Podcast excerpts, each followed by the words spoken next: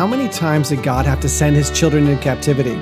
God didn't rejoice in that, but he consistently kept his promises that obedience would bring blessing and disobedience would bring a curse.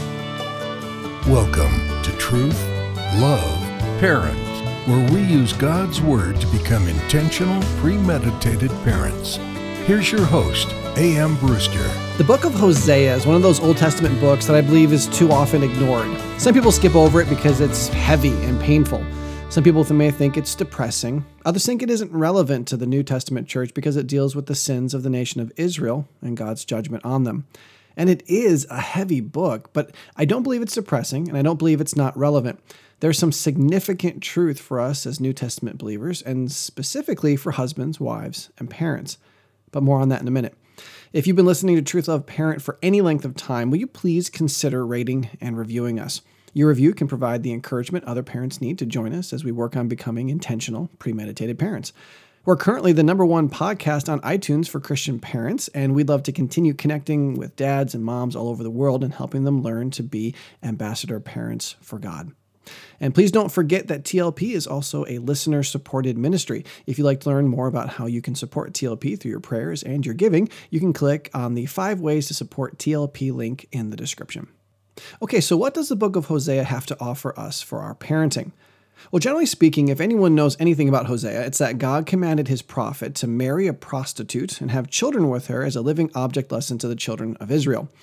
Even though that's a powerful plot line, the real story is what's going on between God and the Israelites. You see, many of us have something very much in common with God. Our children rebel.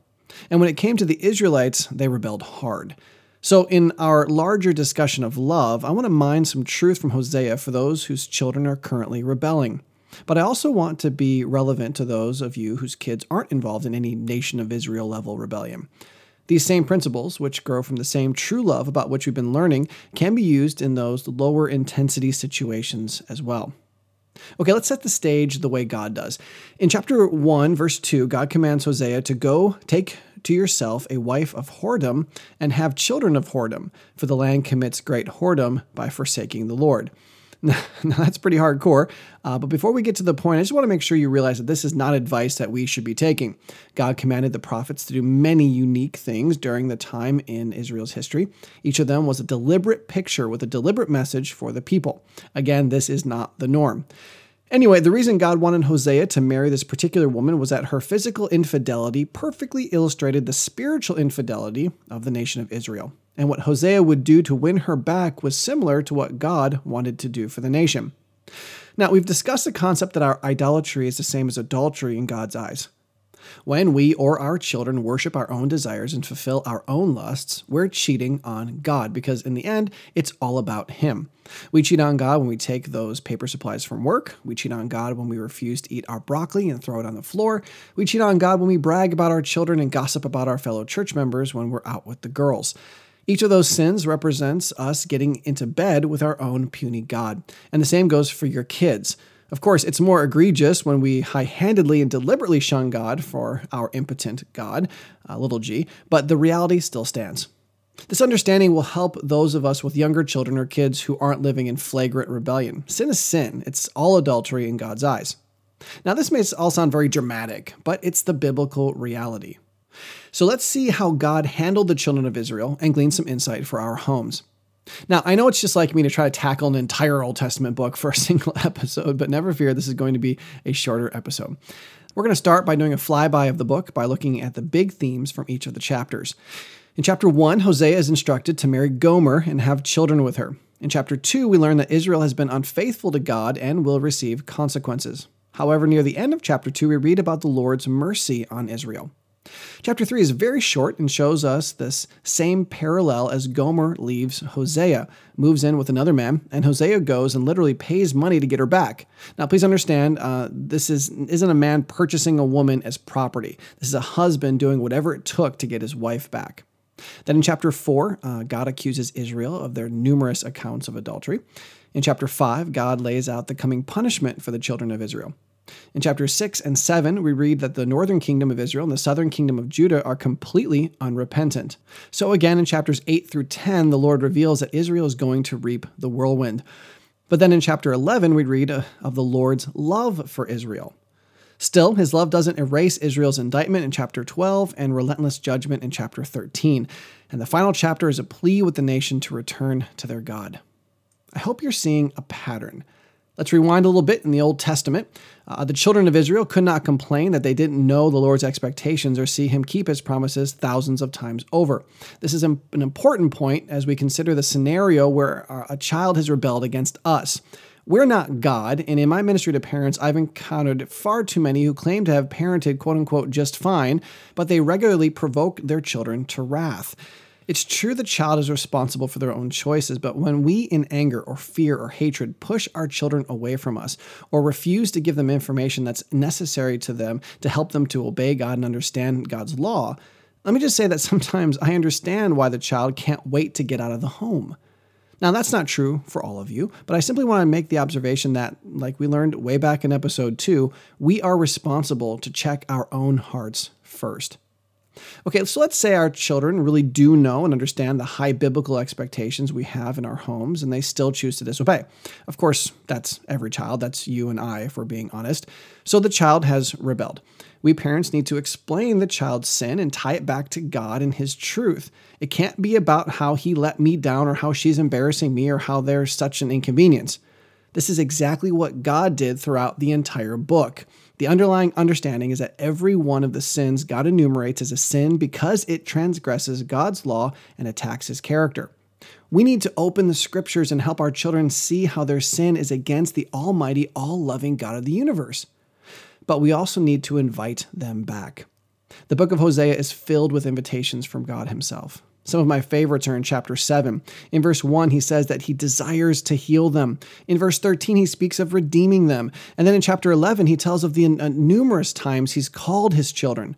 Unfortunately, verse 2 says, The more they were called, the more they went away. This should remind us that even a perfect parent can have disobedient children, and that parental determinism is a failure philosophy of the highest degree. Number one, we need to be ambassador parents by clearly communicating God's high biblical expectations. You can learn more about being an ambassador parent in episode 26. God did that repeatedly from the time he led Israel out of Egypt until today. Number two, we need to help our children see that their sin is a sin against God. Yes, it's a sin against us, but that needs to be far less of a focus. Just like Joseph proclaimed in Genesis 39 9, how then can I do this great wickedness and sin against God? Number three, we also need to lovingly invite our children to return to the worship of God and submission to his will. Remember, it's not an invitation to submit to our way or take the highway. The invitation must be about God, just like the expectations must be about God. Number four, we need to be prepared to do whatever it takes to win them back if they're willing to come back. I've counseled some parents to pay their child's bail, and I've encouraged other parents to call the police and not pay bail. It all depends on if the child is truly repentant. That's the example we see in Hosea. If Gomer refused to return with Hosea, he wouldn't have paid all that money to get her back. And this ties into the fifth point. Number five, when our children are unrepentant, we need to make good on God's high expectations by consistently meting out appropriate and loving consequences. Unfortunately, this is the main theme of Hosea. Now, let me stop right here and sum up the whole point of today's episode. God is a perfect example of mercy and judgment. He simultaneously tries to win his people back as he righteously judges them for their actions. His mercy still has expectations. Even when Hosea redeemed his wife in chapter 3, he said to her, You must dwell as mine for many days. You shall not play the whore or belong to another man. So will I also be to you.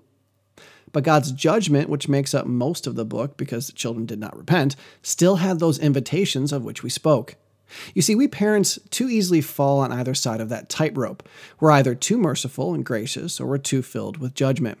Both of those responses are selfish. True love understands the balance and works toward it because that's in the best interest of the one loved.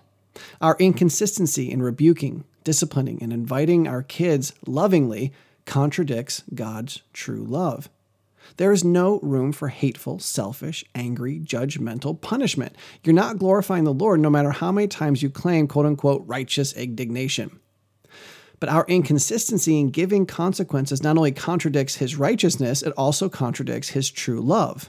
How does it do that? Well, number one, we're lying to our children that sin doesn't have consequences when we don't give them consequences. And number two, we too often don't give consequences because we don't want to fight or we don't want to have to do the very difficult work of being consistent.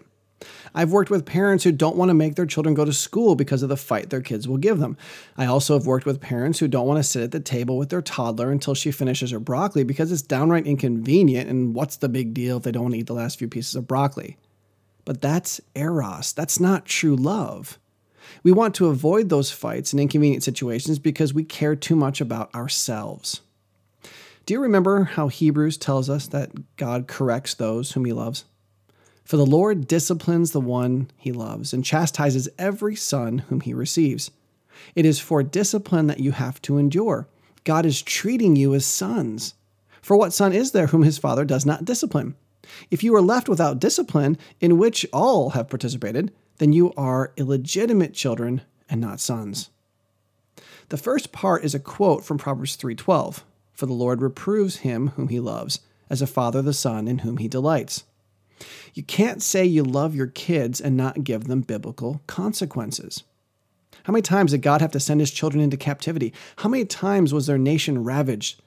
God didn't rejoice in that, but he consistently kept his promises that obedience would bring blessing and disobedience would bring a curse. Now, if you'd like some more guidance on how to handle punishment, correction, and discipline, please let me suggest you listen to episode 48, When to Raise Your Voice. Is Yelling Ever Appropriate? Episode 51, How to Rightly Debate Your Child. Episode 74, Spare the Rod, Punishment versus Correction. Episode 89, Discipline that Softens the Heart. And our Rock, Bread, and Donut series that starts in episode 106.